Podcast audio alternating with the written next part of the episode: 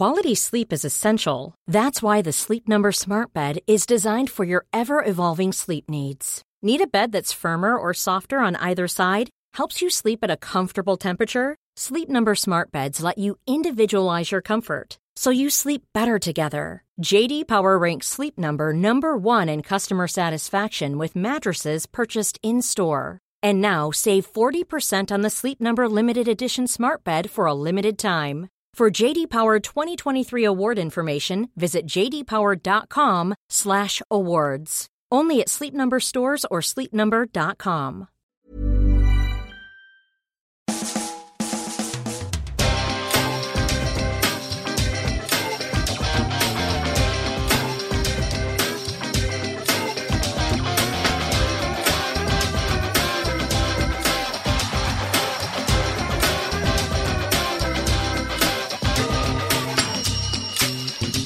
Hello and welcome to a brand new Arseblog Arsecast right here on arseblog.com. How are you? Hope you're well. We are going into the final game of the Premier League season. Almost a year after the season started, it's ending. It is ending, and maybe not too soon from a Premier League point of view. Of course, Arsenal still have the FA Cup to play for. And that's something obviously that we hope will be a cause for celebration. Not only will we win a trophy, but we'll have European football next season. We can celebrate that. And that's good. But in Premier League terms, this one has been a bit of a bust. But before I go into that and before I go into what this season has, has brought us or wrought upon us, I just want to tell you that we have a competition a little bit later in the show where you can win a brand new Arsenal home shirt. You can have the uh, men's shirt. You can have the women's shirt if you're a woman. You can have the goalkeeper's shirt if you are a goalkeeper or if you just like the goalkeeper shirt, which I do. I really like the goalkeeper shirt. So whatever uh, iteration of the Arsenal home kit you would like, we will give it to you today. Well, we won't give it to you today. We'll give you a chance to win it today. We'll announce it next week and we will get the shirt sent out to one of our uh, wonderful listeners who we're always very glad to have on board. Thank you for being here as ever. Thanks for subscribing, sharing, and all that kind of stuff. We also have a couple of shirts to give away exclusively to our Patreon members as well uh, at patreon.com forward slash arseblog. You guys keep an eye out on the Patreon page and I will put up details of how you enter that competition. So you can enter this competition, and if you're a Patreon member, you get extra chances to win one of the shirts. So there you go. Right. I was going to talk a little bit about this season, about the 2019-20 season from an Arsenal perspective. And I was just thinking about some of the stuff that happened, some of the things that went on. And I'm pretty sure I'm going to forget stuff when I go through this.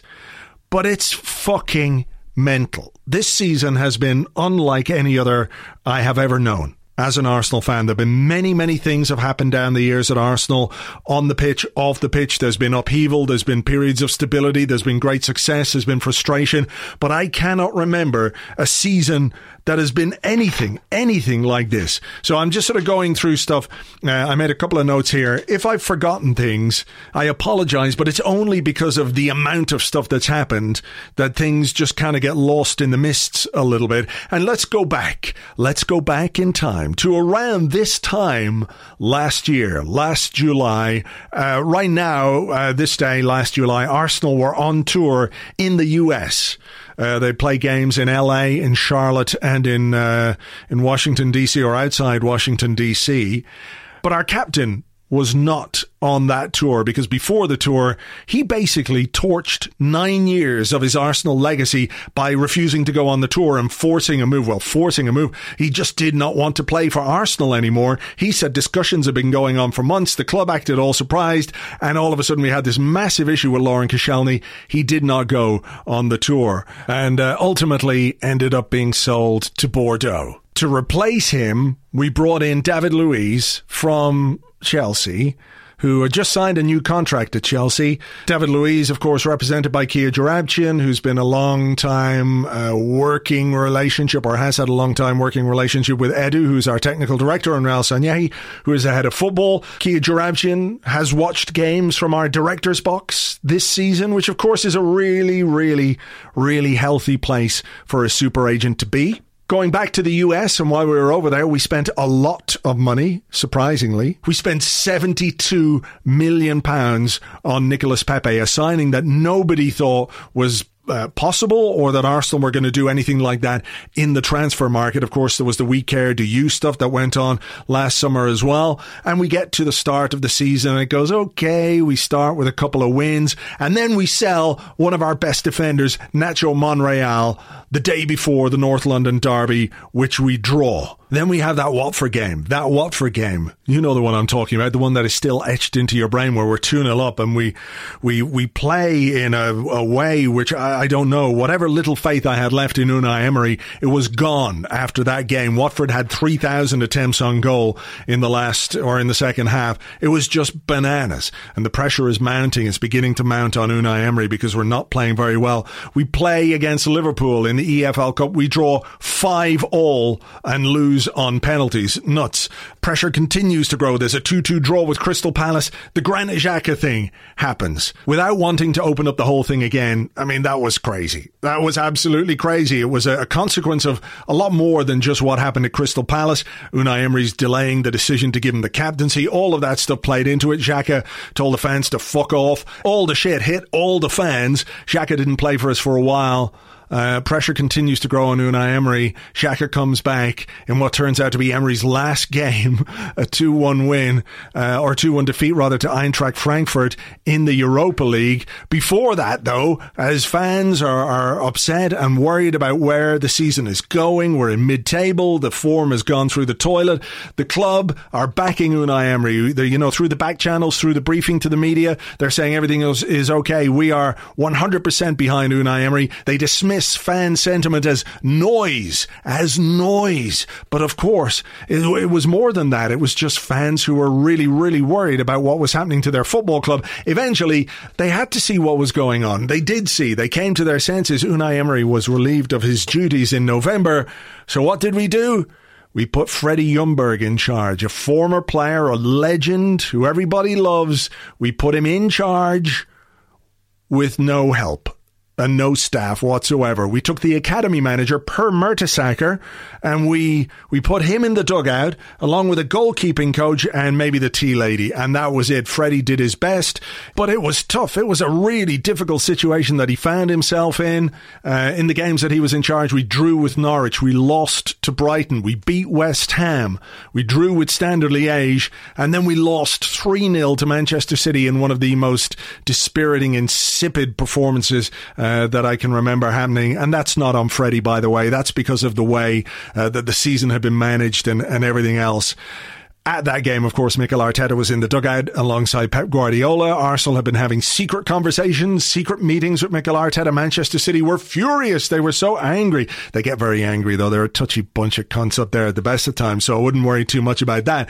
But of course, Mikel Arteta then was brought in and he was, he was uh, making the right noises about changing the culture and all of that kind of stuff. In a weird quirk of fate, Arteta's first game in charge or as the manager, even though he didn't take charge of the game, was at Everton his former club. Freddie took charge of that game, and it was a nil-nil draw you know, we had some good results under Arteta. Uh, you know, there was some uh, reasonable performances. We beat Manchester United 2 0. You might remember that. Then there was the Chelsea game where we went down to 10 men.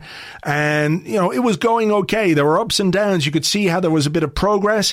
Arteta brought back Granit Xhaka. He was on the verge of leaving. On the way to Hertha Berlin, he changed his mind, told him to stay. And Xhaka pretty much rehabilitated himself, you know, in the eyes of, of many fans because of the way that he played. He became important under Mikel Arteta. Arteta made Mustafi, a guy who nobody wanted to see in the team, a serviceable Premier League player with some measure of consistency. Who would have thought that was coming? We get to the January transfer window and we bring in a central defender who used to be at Manchester City but never met Mikel Arteta while he was there, but spent most of his career in the Spanish second division before moving to Flamengo in in Brazil, where he uh, stood out and did very well. His agent, uh, Arturo Canales, was Unai Emery's agent, who's a good friend of Raul Sanllehi's. He came over to England. Everything was being done. Then he went back to Brazil because we didn't have the money. Then all of a sudden we did find the money somehow, somewhere, and he came back and became a loan signing in January, even though he wasn't quite ready to play because of the,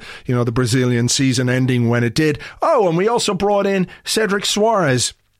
Uh, a right back from Southampton with less than six months left on his contract. We spent in the region of five million pounds between, you know, loan fees and wages and all that kind of stuff to bring him in. His agent, uh, Kia Joorabchian as well. Uh, Cedric Soares arrived to sign for Arsenal on loan in a knee brace. In a knee brace. Shades of Kim Källström arriving at Arsenal with a broken back.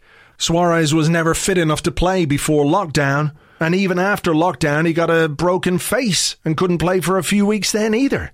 Going back to where we were, the ups and downs that we were having, the form fluctuating a bit, but any ups we have as Arsenal Football Club, there's something contractually uh, involved in this. I think it's a deal that somebody at the football club did with Satan. Any good you get, you have to have a bit of bad as well. So there are ups and downs.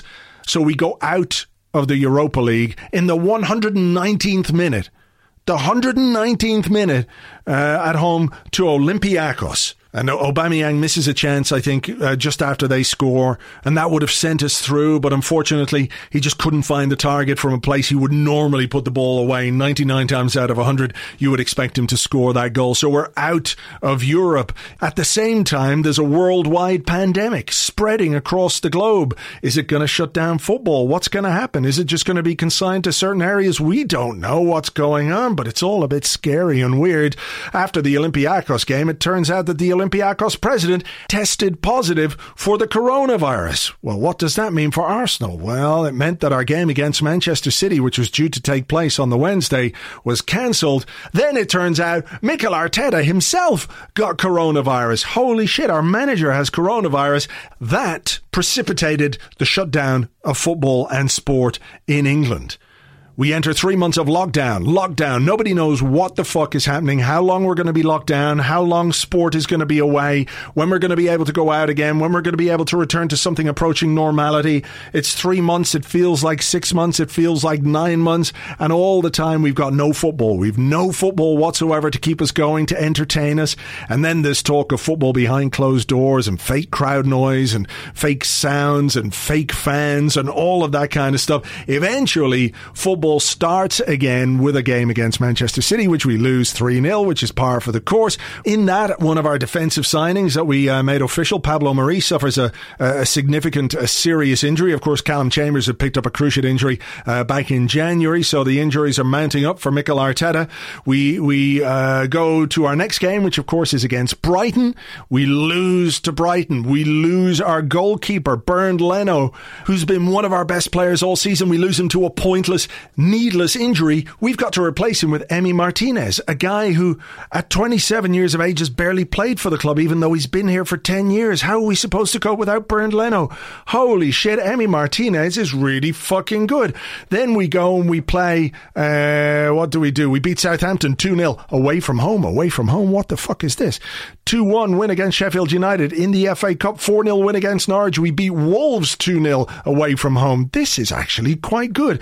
Then this 10 man Arsenal drawing with Leicester. Then we lose a North London derby. There's more bad news on the injury front as Gabriel Martinelli is ruled out until 2021. Oh no, what is happening here? And now, after losing the North London derby, we've got to face the champions Liverpool. And then we've got Manchester City, who always beat us 3 0 in the FA Cup semi final. That's a fucking shitter of a week. Chances are that's not going to turn out well for us. Oh, Oh, we've beaten Liverpool 2 1. Oh, and we've beaten Manchester City. Now we're in the FA Cup final. We are in the FA Cup final? We're in the FA Cup. We're in, we are in the FA Cup final. The FA Cup final at the end of this crazy, lunatic, surreal, bizarre mad season. We are in the FA Cup final. We still have a chance, though, of course, to qualify for Europe via the Premier League. Uh, no, we don't anymore because we've lost 1 0 to an Aston Villa side and we don't even have a shot on target. Um, I know that there are things that I have forgotten. I know there are. But this season, Arsenal fired a manager. They gave the job temporarily to a guy who's never managed a game in his life. They gave the job on a full time basis to a guy who had never managed a football game in his life. He then had to deal with injury suspensions, a worldwide pandemic, a squad that was a complete and utter mess, uh, football behind closed doors. Oh, oh, don't forget, don't forget, of course, that within uh, two weeks or so of the pandemic uh, becoming reality, if you like, or whatever, the lockdown happening and, and sport being cancelled, Arsenal still to this day the only club to have uh, made their players take a pay cut. There have been deferrals and all kinds of stuff. But within literally a couple of weeks, Arsenal are putting pressure on the players to take a 12.5% pay cut. That's another fucking clusterfuck for Mikel Arteta to have to have dealt with.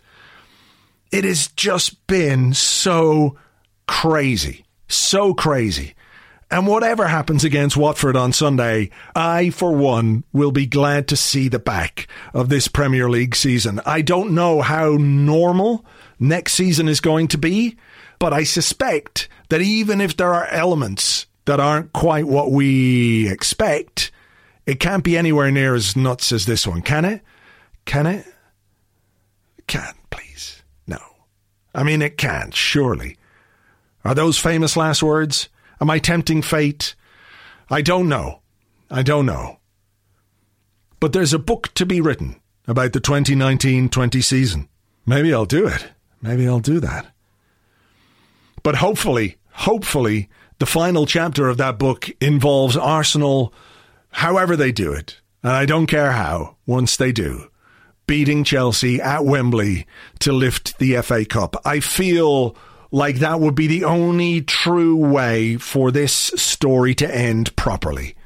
It's all been so unlikely and all so implausible that actually finishing this season with a trophy is the only right way for it to happen. So come on, Arsenal, and let's do that next weekend at Wembley. Whew. Right.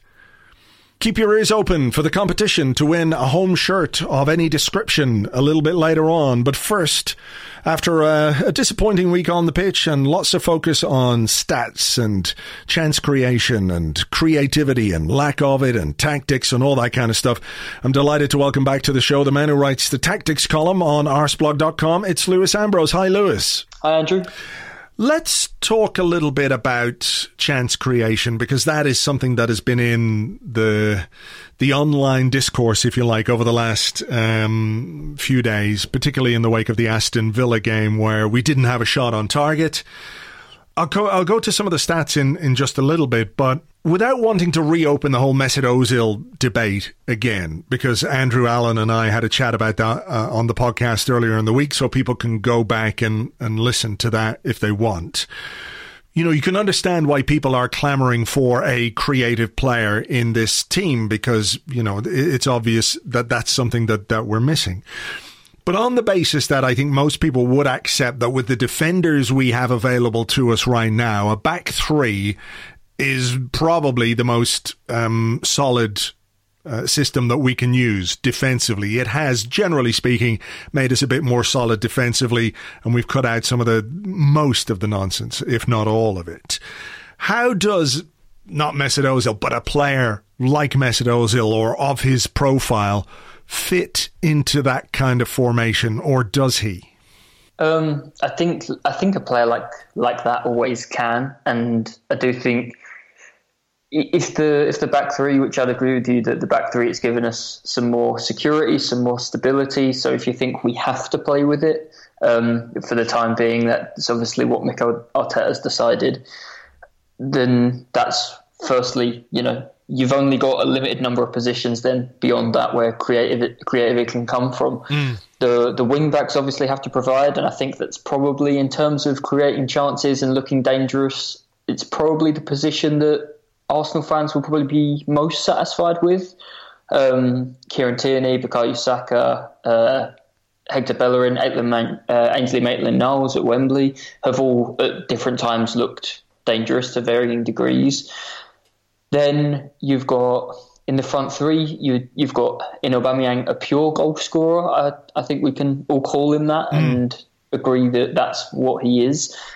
And then, yeah, beyond that, you're looking for more from the, the central midfielders, but they've got a lot of ground to cover, and you're looking for more from the, the rest of the front three. I go back to the last time we played Chelsea in an FA Cup final, and we were playing a similar sort of system to this, and the front three was at the time Danny Welbeck or Olivier Giroud. In the cup final, it was Danny Welbeck mm. with um, Mesut Ozil to bring him up again, and Alexis Sanchez either side of him. And I think that's where you need that that creativity. This is a system that that relies on the, the dynamism of the wing backs, but then it demands a lot of flexibility from the, the rest of the players, the sort of attacking wide players in that front three, and mm. also the central midfielders. I think to a lesser extent, you can have them shielding the back three, which in some games, Man City, Liverpool is more necessary than others or you can have them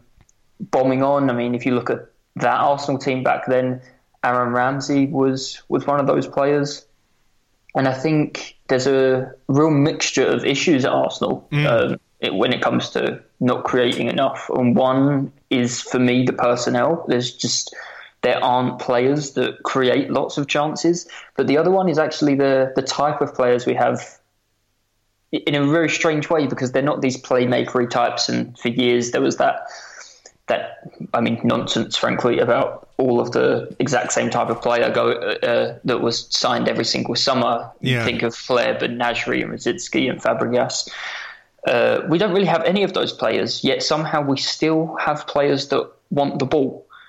Um, who are you, who are you thinking of in in that regard? Uh, I'm thinking of, well, pretty much all of them. I'm thinking of Alex Lacazette. I'm thinking of Nicolas Pepe, and further back, uh, Granit Xhaka and Dani Ceballos. If you compare them to uh, Nasri or Afleb, there's not much ingenuity there. I think Ceballos provides it from deeper, but in terms of getting close and around the box and mm. forging chances. But I'm also thinking of how there's nobody there. Joe Willock's the only one that you might suggest who plays like Aaron Ramsey uh, as opposed to playing like Jack Wilshere. Um, and something that Ramsey was so valuable for was his running off the ball and Wilshere or whoever Ramsey was playing with Ozil, they would get space because Ramsey would, would take defenders away. But he'd also give them someone to aim for. And I think if you're if you put of, of this Arsenal team will be so much better if you put Cesc Fabregas of, of yesteryear in it. Sure.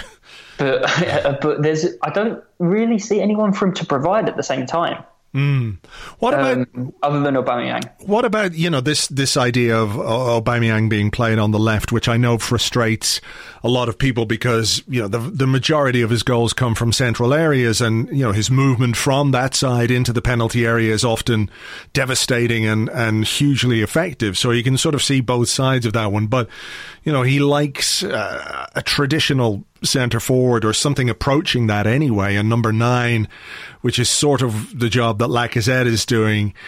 I mean, is there a case to be made that if you're getting your creativity and your your width from your wingbacks, whoever they might be, that you could fit an Ozil type player as a sort of a number ten in in what might be considered a um, you know a three four one two formation in the kind of the role that Lacazette's been playing. Sort of, um, yeah, like a one a creative player behind two strikers essentially, and you've got then two two narrow forwards with the wingbacks providing the width outside.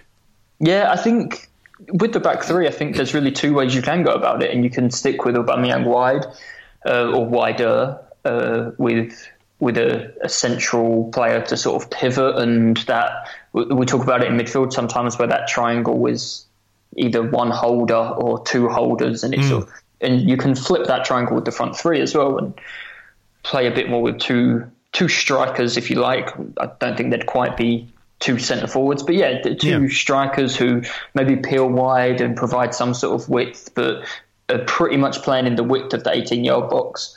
Um, but I think it I think it can work both ways. I think personally, ultimately, it's largely a personnel issue, and I don't think. Obviously, we want to win the league. We want to not not even just fight for the top four. We want to just belong in the top four and be in the top four every season again, mm. um, and and from there go on to fight for the Premier League. But I don't think obviously that takes a, a certain level of player. I don't think it takes a certain level of player just to improve Arsenal a fair bit from where we are right now. I know that not everybody agrees with that, and not everybody um, sees him the same way that I do. But I liked Alex Iwobi, and I think just by virtue of being different to everything else we have right now, and obviously. I'm not saying we shouldn't have sold Alex Iwobi because we've got a brilliant fee for him. He's not had a brilliant season for Everton. But just by virtue of being a different player to everything else that's at the club, I think it would have been really interesting to see him at the moment, and then you maybe have a bit more freedom to move Aubameyang central. I don't mm. think that's ever going to happen under Mikel Arteta. Um, but I just think the I think the squad is so strangely put together that there's a real it's just a real odd mix of players. There's there are no there's no one that sort of bursts into space, but there are also very, very few players, Pepe and Ceballos, but again from a deeper position, who sort of will, will take the ball and beat a man or two, and at times look for that killer pass. And I think it's just, yeah, it's it's led to a very stunted looking Arsenal. Uh, Arteta spoke uh, this week or, uh, or, at the end of last week about you know the pragmatic way that he has to manage this squad because of the injuries that we have, because of you know, the squad issues that we have. And I think we all can see that there are uh, gaps in terms of personnel and that there are certain types of player that could come into this squad. And I, I kind of agree with your contention, um, you know, that it wouldn't take a great deal to make Arsenal um, quite a bit better. Um, I think we've got a long, long way to get to being a team that can challenge for the title. But I do think in terms of improving Arsenal enough to be, uh, you know, fighting at least for a top four place, you know, I think that's within our wheelhouse and you build uh, on top of that. But ultimately, where do you see Mikel Arteta's Arsenal going? I know we're speculating here, but do you see the back three as something that he is going to want to work with into next season? Or is it a case that his longer term vision is about getting more attacking players on the pitch, being a bit more proactive, finding a way for example, to win games against the likes of Aston Villa, against the likes of Brighton, against whom we've uh, fallen in recent weeks for various reasons. But those are, if you like, your bread and butter games. I think when you're playing a team like Liverpool, when you're playing a team like Manchester City, and you're a team in the in, in the state that Arsenal is in, you know your tactical options are limited right? You're not going to go out and try and dominate possession and play expansively because you just get picked apart and you get absolutely hammered. So the way that Arteta approached those two games was more or less the only way he could do it. But day to day, week to week, in terms of beating teams in the Premier League that, that Arsenal fans would have traditionally an expectation of, of beating, how do you think he's going to approach that? Um, I, I definitely long term, I'd see him wanting to play with as many attacking players as possible. Um, I see Mikel Arteta like like the coaches he has worked with, Arsene Wenger, and at the end of his playing career, and then Pep Guardiola as a coach. I think he's very much in that mould um, of uh, there's a right way to play football, and that's his vision. And I do think right now the way we're setting up is because with the players that we have, I think he probably the players and the time that he's had to work with them, I don't think he believes he can get much more out of them going forward. And I think the quickest way to improve this team for the last couple of months of the season was just to limit how many goals and chances they're conceding. Mm. And if we're keeping a clean sheet, then we've just got to score one. Um, I don't think that's what Mikel Arteta wants from football and you see the way he was as a player himself as well, playing in midfield and completing 80, 90, 100 passes a game. Mm. That's, as, as far as I'm concerned, from everything he's told us and post David Moyes, from everywhere that he, he played and has worked as well. I definitely think that is how Mikel Arteta sees football. I think that he probably has some sort of, and, and again, we are obviously speculating. Um, I imagine Mikel Arteta's football upbringing coming through the academy of Barcelona and yeah. now working with Wenger and Guardiola, but also having that range time with Rangers and the time with Everton. I see his football. I guess I personally think the impression I have is that his idealistic football is is a sort of Wenger Guardiola football, but with a a more gritty edge to it, probably. Um, I think Mikel Arteta probably gets quite a lot of joy out of watching his players battle and fight in a typically English sense, if you want to put it like that. Yeah. Um, more than I would probably say Wenger did, uh, and maybe in a more obvious way, in a less blatantly cynical way than Pep Guardiola does. Uh, what I don't know is how long it might take us to get there, because obviously there's huge doubts about what there might be to spend this summer, whether or not Aubameyang or Lacazette will be there next season. I think at the moment, yeah, we're not seeing. I'm absolutely certain we're not seeing Mikel Arteta's vision of a football team, and I I do worry that it might we might be a long way from seeing that, uh, and too long of a way from seeing it to to really get a good picture of it. Maybe even through parts of next season. I mean, it is. It does feel like a big project, uh, a big rebuilding project, because when you look at where Arsenal might finish this season, it is 10th. It's the worst, uh, whether we finished uh, 10th or 8th, which is the highest we can finish, it will be the worst since 1995 96. Um, I'm not going to open up the debate with you about how the football club is being run and what has led us to this particular point. I, you know, that's something we've we've done before.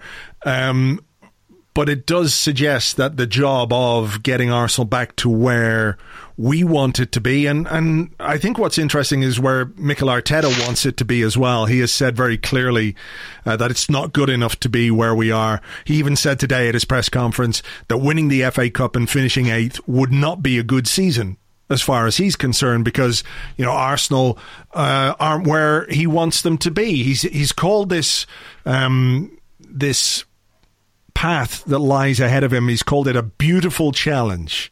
Uh, which I think is quite an ugly challenge. I think, isn't it? I think in the in the very short term, it could be a bit of an ugly challenge. But I think what he's looking for is the is the reward at the end of that. So you know, in terms of his in terms of his overall vision, he certainly seems very clear about what he wants for the football club. How he's going to get it there must surely be a staggered process. Like it's not as if the new season is going to kick off. I do we know exactly when? Is it like mid September, something yeah, like that? I don't think there's an official date. There isn't yet, an yeah. official date yet. So you know, it's not as if we're going to go away, have a preseason, and come back, and everyone's going to go, "Whoa, what did they get up to during preseason?" There's like two or three weeks off, and then we go again with more or less.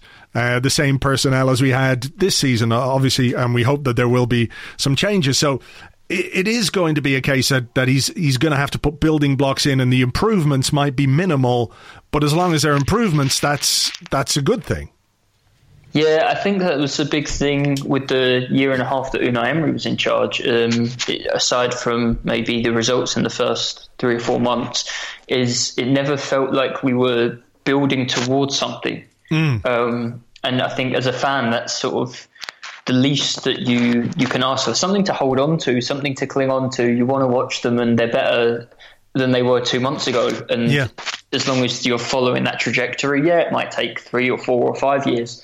Um, but it's sort of all you can hope for, I guess. With nobody, nobody in their right mind could possibly think that Arsenal are going to compete for the Premier League next season. No. Um, and it, it is a big challenge. The squad is so strange as well, isn't it? Like the, you've got a mix of guys who are sort of late 20s, early 30s, and then a collection of promising teenagers. Mm. And it just sort of, yeah, you like, what is that? What, which direction do you go with them? Yeah. When you look at the squad and, and squad building, um, I mean, I was looking at it thinking today that there are probably only four, five, maybe six players in that squad who are completely and utterly unsellable. I think it's one of your goalkeepers. Uh, I'm going to ask you about that now in a minute. You've got Kieran Tierney. You've got Pablo Mari from the point of view that he is he's a recent arrival. We don't quite know what he is yet. Um, Bukayo Saka, Martinelli, William Saliba coming in. And then I think after that, if you're Arsenal and you're in the process of a rebuild, you've got to be open to considering offers for pretty much everybody else in that squad. It's a kind of amazing thing to to think about when it wasn't long ago, you know, when we would talk um, amongst ourselves as Arsenal fans and say, well, look, if we could only just get one or two players, the one or two players that we could add to this squad, and now you're sort of gone so far the other we've, way. We've got the one or two players now. Yeah, we've, we've, we've got missing everybody else. We just need the 23 around them. Yeah, you know, but it is it is going to be uh, an interesting I say summer because we're already in the summer, but but transfer period, I guess we'll have to call it because of because of the way COVID nineteen has has impacted things. But you know, th- this is a club that is going to have to make some probably tough decisions with some players that ordinarily you might want to hang on to, but because of the circumstances, may be expendable. Yeah, I think it's very considering um, the the financial position the club finds itself in now, I think it's very hard, or it would be very hard, mm. to justify keeping Aubameyang and Lacazette, for example, yeah. um, both at the the end of their careers or coming up to the end of their careers. Uh, the at the back, yeah, you say Tierney, Saliba, but other than that, yeah, with every player has to have a price because if we don't sell well, we're not going to get anywhere. Um, that's that's going to be absolutely crucial uh, going forward now to because just simply because of the amount of work that has to be done to the squad. With regard to the Aubameyang Lacazette thing, I'm guessing that your preference, if you had to keep one, would be Aubameyang. Is that right? Um, I think so. I'm, and and not because of the the whole Mesut Ozil thing. No, no. But um, but I am there is a part of me that does fear giving a 30 year old a big contract. I think strikers especially did. And for every striker that is poor at 32, suddenly there there is a striker that isn't um, like Jamie Vardy or Didier Drogba. Or, yeah. You know, there are guys that, that, still have it or still still scored lots of goals at that end of their career. But there are also a lot of guys who aren't. Um, and I don't think that's entirely to do with pace uh, or fitness. I think I think it just happens. Uh, time comes for everybody eventually, and the cruel, cruel thing is that you can't see when it's going to happen. And giving a as much as I think Aubameyang is obviously brilliant, he's he's by some distance I would say the best player at the club. Uh, but if I think there's definitely if if Arsenal can't get a good offer for Lacazette, if Arsenal say can't sell Lacazette for more than 20 million this summer, but somebody's willing to spend 25, 30 million on Aubameyang, then the the question becomes much, much more difficult to answer. I would say. Mm.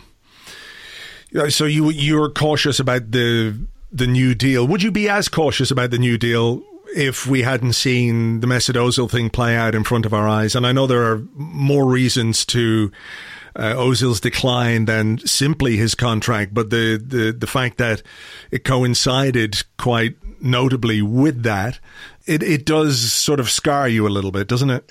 Yeah, um, and I don't. If if Aubameyang were to stay, or if he were to leave, um, and the next three years of his career aren't as good as the last three, I don't think the reasons would be exactly the same as, or, or even mm. close to the same as the reasons the Mesut Ozil's career has gone the way it has. Um, I just think you have to be wary at some point at that age and especially um, we keep seeing the club linked with Willian on a three-year contract as well, and you just sort of think, well, if we have more players of that age, then it's inevitable that some of them are going to fall off a cliff, and the the end of their careers are just around the corner, really. Um, yeah, I obviously replacing Aubameyang and the goals that he scores would be a huge, huge concern. Um, but the the underlying numbers over the past couple of seasons have already sort of started to trend downwards for him. You, it's hard to say. Is that because he's getting older, or is that because Arsenal have been awful? It's just something that I think has to has yeah. to come into the thinking at least when they're making that decision. And if they can get 25, 30 million for Lacazette and some of that money goes into the Aubameyang thing, then go for it. Mm. Yeah, I mean, look, the, the, the counter argument to some of the underlying numbers going one way is that he is still scoring a remarkable number of mm-hmm. goals for a team which, as we've said, just doesn't create chances or doesn't create any, anywhere near enough chances. Uh, the stats uh, that came out this week had, had Arsenal in 16th uh, in the Premier League in terms of chances created, which is 288 chances, compared to Manchester City, top of the table, top of that particular table, obviously not top of the table overall, uh, with 588, followed by Chelsea and, and Liverpool. I did laugh when I saw Watford ahead of us um, with 290 chances, not simply because we're playing them this weekend, but about 200 of those chances came in the second half of that game earlier in the season. Yeah, pretty much. Yeah. Let me ask you about goalkeepers. Emi Martinez has taken his chance as well as anybody could be expected to take a chance when he's, you know, gone through what he's gone, well, gone through, but, but it's sort of had the career trajectory that he has had as a, a number two, number three at Arsenal for a long time, some loan moves which didn't really work out. You know, he, he went to uh, various clubs and didn't play as much as Arsenal would have liked and certainly not as much as, as he would have liked. And at 26, 27 years of age, you wonder, you have questions about a goalkeeper like that, that that, you know, if he hasn't really established himself as a number one at that point, or even as a number two, I think it's reasonable to have some doubts about him. But he's he's come into the team and he's played absolutely brilliantly. He has um, sent his stock through the roof. If he were a stock market, if he were a you know a commodity that that could be traded, which you know ultimately I suppose he is. Um, Bernd Leno, uh, probably one of our best players this season behind Aubameyang because of the amount of saves that he makes, and that of course ties into how defensively insecure Arsenal are. We we felt terrible when he got that injury against Brighton because we all knew how important he was. I'm not going to ask you necessarily to choose between the two because I think the sample size with with Emi is still very small. And that's something that Mikel Arteta has has emphasized a couple of times. But when you're a club that is in need of money, and, and let's be, you know, let's be realistic. Arsenal could be going into next season with no European football at all, and there are financial implications because of that. Obviously, we hope that's not the case because if we win the FA Cup, we'll have had some success. We have a trophy. We have European football, so it's not a question of saying you know uh, just just seeing the negative. But I think we have to we have to be realistic enough to to consider that that uh, a possibility when you have two goalkeepers like that, who are, I suppose, valuable in their own way, one more than the other, are you not in some way forced into a decision between them? And do you not have to really give strong consideration to to cashing in on one of those assets? Yeah, I mean you're you're you're 100 percent forced into a decision between them because the Bernd Leno will be fit again, and the first game of next season will roll around, and Mikel Arteta has to pick one.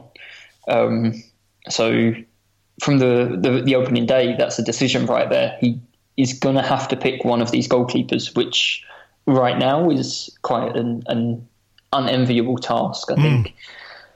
Um, when it comes to selling them, I I don't think now the now that Emi, Emi Martinez has come into the team and played so well, uh, I don't think he will be satisfied. He's 26, I think. 27 uh, now, I think. 27. I I don't think there's any way that he will be happy to go back to the bench. Um, these have been the performances of, and we don't know if they would continue longer term. Um, and everybody makes mistakes. Everybody goes through bad spells, and you'd have to see how he'd cope with that. But these have been the performances of a, a first choice Premier League goalkeeper. Mm. Absolutely. Um, I can't. Yeah, I can't see any way that he's happy to to give that place up. Which, if then an offer were to come in or a, an inquiry were to come in for either of the players, then it does leave Arsenal with a massive decision. Because if you can sell one of those players who, fingers crossed, touch wood, if there are no injuries, wouldn't even play anyway next season, mm. then it's, it, it could be for a fee that we can sign one or maybe two players with that. Which, in our position, we've talked about those those players that are unsellable. We need a lot of players and I don't think we'll get a lot of players. I don't think there'll be a lot of churn in the squad, or not as much as we'd we'd all maybe like in the summer. If you can suddenly sell a player for 20 million that you thought a few months ago that that was just not even a question of it, then I think you have to do it. Which which one you sell is is obviously a lot more difficult. Um, yeah, I mm. like you say after what Emi Martinez would have played nine or ten games by the time this season's up now. Yeah, um, it's it's not enough to decide. Oh yeah, this is this is the guy that should be the first choice goalkeeper for the next four years, and that's the decision you're making as well. It's whichever one of them. If you were to sell one, um, whichever one you were to stick with, you're not making the decision short term. That's probably going to be Arsenal's goalkeeper for four or five years because there are, God knows, there are enough other positions we have mm. to look after. We not, we can't 12 months from now afford to go shopping for a new first choice goalkeeper again. No, I mean, it strikes me that Martinez is, uh, Martinez rather is probably the, um, the easier to sell if you like, because he sort of uh, emerged as this um, surprise talent that clubs will have sat up and take uh, taken notice of. Um, yeah, I mean it's it's a tricky situation for the club to try and consider because you know you you you do also need a good number two goalkeeper. Maybe you don't need two number ones. Um, I don't know that that's the right way to do it. Uh, Bernd Leno was basically the the um, unquestionable number one until a few weeks ago, and now big questions uh, remain over that.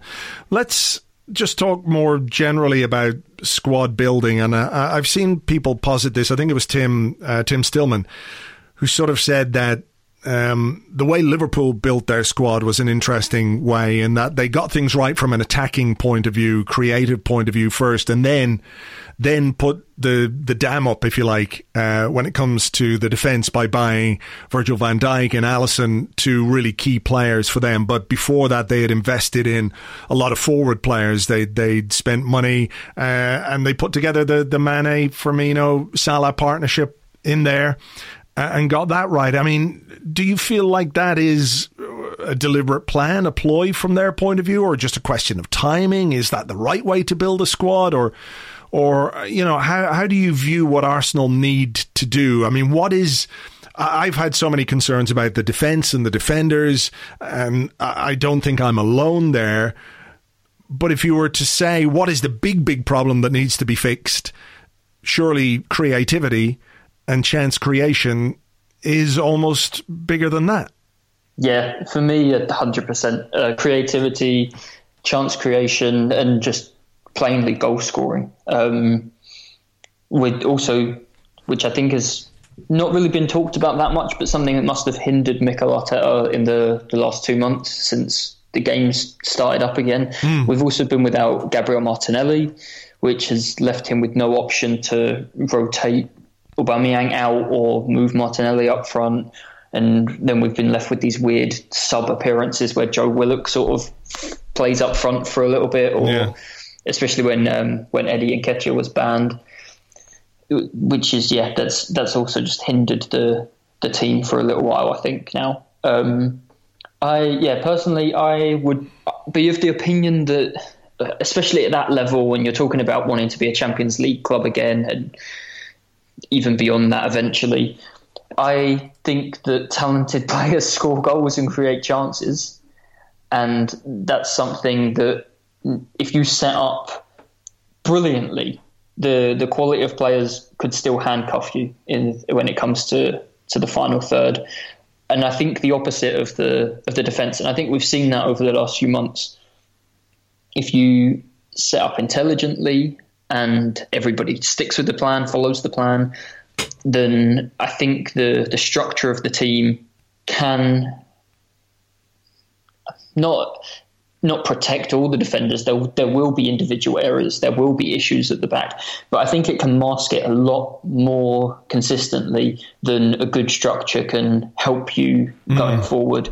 So I would lean really, really heavily into building that that front three or an attacking midfielder and going big there. This I mean I don't think Arsenal maybe can go big somewhere this summer, that if there's a, a place that needs emergency surgery right now, that's where it would be for me. I think at the back we'll we'll make howlers and we'll let goals in, but as long as the structure is good, it will be fewer goals than last year and the year before still. Mm, I, I suppose we should point out that Arsenal do have William Saliba coming in, and, and you know I'm as keen as anybody to see him in the team, but also uh, be realistic about what an impact he might have as a 19 year old coming from Liga to the Premier League. I think there's a, you know, there's a big, big step for him to make. So you need to be realistic about the, the, the level of performance and consistency you're going to get from him. But, but Pablo Mari as well is a, a player who, you know, we did bring in in January. We're, we're yet to really know what kind of an impact he can have, um, particularly in a, uh, a back four, perhaps on the left side of a back four, um, maybe harking back to that formation that Mikel Arteta played uh, when he first took over, where he, he used to drop Granit Xhaka back in, uh, almost into the back four as an auxiliary central defender. So there are, you know, there have been some recruitments in, in terms of defence. So it does mean that the, the midfield and creative midfield, um, in particular could could get a boost. Does that hinge though, Lewis, on on on playing a back four and being able to play with three players in midfield and a front three? Um, or is it possible to find that creative player who can play as part of a midfield to the way it's set up at the moment with Ceballos and Xhaka? Yeah, I don't. I don't think this. I don't think any system stops you from from being able to play a certain way and have a, a certain productivity. Uh, everybody, or everybody who knows me anyway, um, knows that I watch Borussia Dortmund a lot, mm. and Borussia Dortmund spent the best part of two thirds of the season playing the, a similar shape to what Arsenal have been playing: three centre backs, uh, a sort of fluid front three, and just two central midfielders. And uh, they ended up the season with uh, a, a, club record uh, Bundesliga goal tally. Right. Um, they obviously did it with Jadon Sancho and Erling Haaland and mm-hmm. Marco Reus and Julian Brandt, and I think that's the that's the key that I I know I keep coming back to, but I think it's the players. Um, if you if you put, put those players in in the Arsenal team, then I don't think we're going to have any problem with creating chances and finishing a fair few of them. And yeah, for me, I I don't know. I think maybe it's harder to find the players that can excel when you're a little bit more conservative in your approach, and maybe they're left a little bit to, to their own devices and mm. moments of individual brilliance. And I think if you obviously you play four three three or or four two three one, and you can squeeze an extra attacking player in there, then we'd be we'd be better served. But even then, you look at and you, you talked about it with James last week. You look at how we, we lined up at Wembley and at times and the and Southampton away as well. Kieran Tierney was the third centre back on the left, if you like. But when we get the ball, there's times that he shuffles out to, to what looks just like an ordinary left back position. And Maitland Niles or Saka at Southampton pushes on, and the the shape isn't all that different mm. um, to what it was when we were playing four at the back previously. I, I think, yeah, uh, to not just sound like a broken record, but I think ultimately this comes down to the personnel and maybe not enough players at Arsenal right now who are great in individual battles, 1v1, and just beating their man. Mm. And Nicolas Pepe is one, but he's probably the only one. And then I think it becomes a lot easier for teams to double up on him if you have in midfield one or two players like that as well things become a lot, lot more difficult to handle for the opposition. You're a lot less predictable, and uh, yeah, I think pretty much the the team, the ball, the way the ball, ball's sort of being funneled through from the back to Xhaka or and then it goes either into Lacazette or out wide. It all is very samey and predictable, and obviously against Liverpool and City, where you've got a bit more space on the break, it's fine. Mm. And we saw it against Spurs and we saw it against Villa again the other day. When teams come in and sit in uh, a little bit more, than the tools just aren't there to break them down. And a lot of our goals, even in the, the games where we've been better recently, have come from a couple of individual mistakes from Norwich, the one at Southampton, obviously the goals against Liverpool, mm. and it's it's definitely something that I'm glad we have in our arsenal to to press well and force those mistakes and capitalise on them. But ultimately, we're still Arsenal, and especially at home, but in the vast majority of our games, we're going to be left with 65% of the ball, mm. and the onus is going to be on us to figure out a way to create something and break someone down it is going to be fascinating to see what, what sort of players we bring in during this uh, transfer period and who might be sacrificed to to raise money for that. Just before I let you go, just some final thoughts overall on the season because it is it is the last game of the season. Um, on Sunday we we face Watford. We could relegate Watford, but it's been a stra- it's just been such a strange, weird season overall. Even leaving aside the the lockdown and the three months we had without football, it's very difficult, of course, to do that. But you know, from a from a, a club that's generally been over the last number of years really stable, this has been a very unstable season. You know, three managers. I know Freddie was a caretaker, but you know, we began with Emery. We had Freddie for a little bit in the middle. We've ended with Mikel Arteta. There's been a lot going on this season, and just your, your thoughts on on this one finally, eventually coming to an end. Um, yeah, it's it's been a while. Um, I'm I'm glad it's coming to an end. I I think it's a shame because I think obviously we had Arsene Wenger leave two years ago now. Um, Unai Emery's first season last season, and in an ideal world, uh, well, in an ideal world, would have improved exponentially since Arsene Wenger left. Um, but I think realistically, these two seasons would have been best used really figuring out a, a, direction and setting ourselves on that trajectory and figuring out what the squad should look like and which players should be gone and maybe a few new players that, that could be built around for the future. And we haven't really had that um, which I think is a big shame. I'm yeah, I'm hopeful that that we're starting to get somewhere like that now, and that a younger team, William Saliba and Nicolas Pepe and Bukayo Saka, can be those players for us for the next few seasons. That mm. we sort of they can kick on and we build around that, and Gabriel Martinelli as well. Um, but yeah, it's uh, it, it's been a it's been a weird one, and I think it's probably taught everybody that we're just going to have to be quite patient and see how this goes now for the next few months at least but mm. probably for the next few years.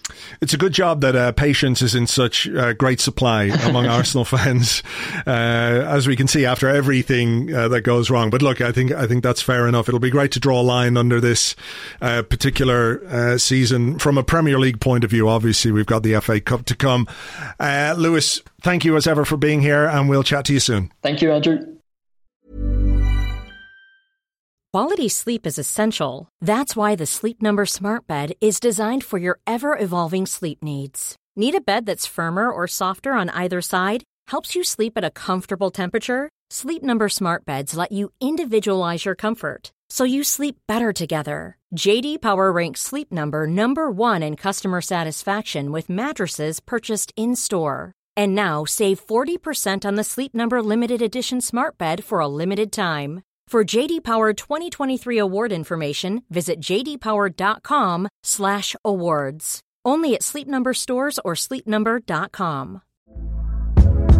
Hey there, it's Michelle Norris. I'm host of a podcast called Your Mama's Kitchen. When I travel, I'm usually looking for a way to find a taste of home when I'm not at home. And one of the things I love to do when I am at home is entertain. And Airbnb allows me to do that. When I was in California recently, I rented a house that had a great kitchen. And when we were sitting around the table, we we're all thinking, we're in someone else's house. Someone could be in all of our homes as well.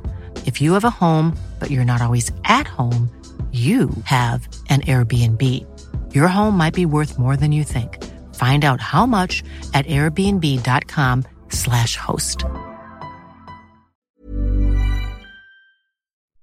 You can follow Lewis on Twitter at LG Ambrose, at LG Ambrose, and you can read his tactics columns on the website on arseblog.com. Just go across the top to columnists and you'll find his name and you can read all the stuff that he's got going on there. And exclusively for Patreon members, we are going to be doing a tactics podcast that is launching soon and will be running throughout next season as well. So if you want access to that, as well as all the other stuff and to support everything that we do here on Arseblog, you can sign up at patreon.com forward slash arseblog. Patreon.com forward slash arseblog for five euros per month plus VAT if VAT is applicable wherever you live. Right. Competition time. Arsenal's home shirt launched yesterday. Uh, I'm not going to go through all the marketing bump, but whichever version of that Arsenal shirt you want, you can have. It could be the men's shirt, the goalkeeper shirt, the women's shirt, the junior shirt. Depending who wins it, they can pick whatever shirt they want in whatever size they want. All you have to do is answer this very, very simple question. Who is Arsenal's new number seven? Pretty easy. Just tell me who Arsenal's new number seven is. Email your answer, please, to competition at arseblog.com. That is competition at arseblog.com. We'll announce the winners on next week's show, next Friday's show, just ahead of the FA Cup final against Chelsea. So it's bound to be a busy week next week, but we do have Watford on Sunday. It's the final Premier League game of the season. Mikel Arteta is looking for his team just to bounce back from the Villa game and to sort of build a little bit of momentum, if that's possible, before the final. What sort of a team he's going to pick, I don't know. Do you risk your main men? Do you risk players who are going to be vital at Wembley? You know, we've played a lot of football, and those guys have played a lot of football, so maybe, just maybe, they could do with a little bit of a rest. But Arteta wants to win the game. I suspect he might rotate just a little bit for this one uh, with the FA Cup final in mind, but we will see. As ever, we'll have live blog coverage of Arsenal versus Watford on Sunday. That is that in Premier League terms. Uh, until next season, whenever that starts, James and I will be here on Monday with an Arsecast Extra, and we're going to have some podcasts for you next week as well in the build up to the final. So we'll try our best to keep you entertained. So until then, take it easy, folks. Thanks for being here as always. Catch you on the next one. Cheers. Bye bye.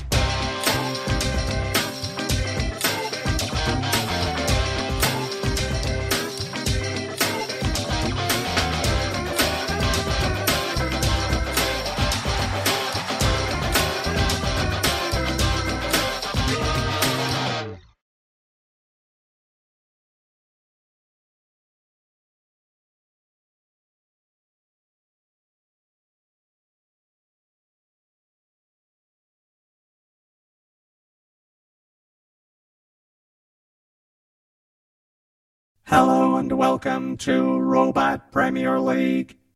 Human beings have been consigned to their own homes since the end of 2021 following the mutation of the coronavirus and the unfortunate incident at the Sellafield nuclear power plant involving Phil Collins. As such, all sporting events have been played by robots.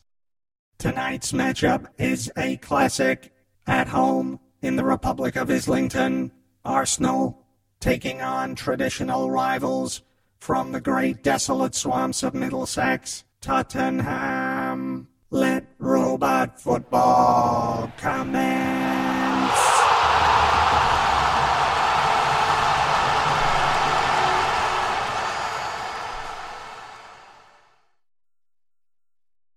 So, in the end, a convincing victory for Arsenal, 72 to 3.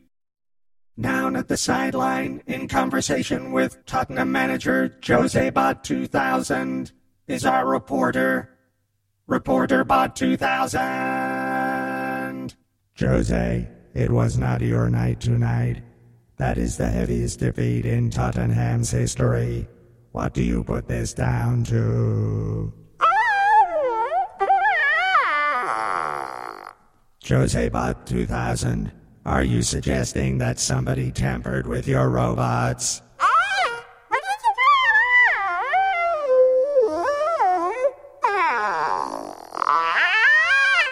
This does not make sense. Robots do not eat lasagna. No, they do not. while you have been speaking, I have been performing unbelievably complex mathematical computations that provide us with the truth to this situation. Would you like to hear the truth? You are a fucking cunt.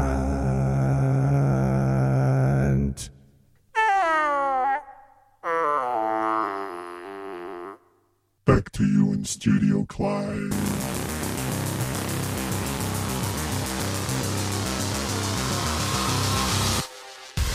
Arsenal comes screaming forward now, what will surely be their last attack. A good ball by Dixon Bot, finding Smith Bot, but Thomas Bot, charging through the midfield. Thomas Bot, it's up for grabs now.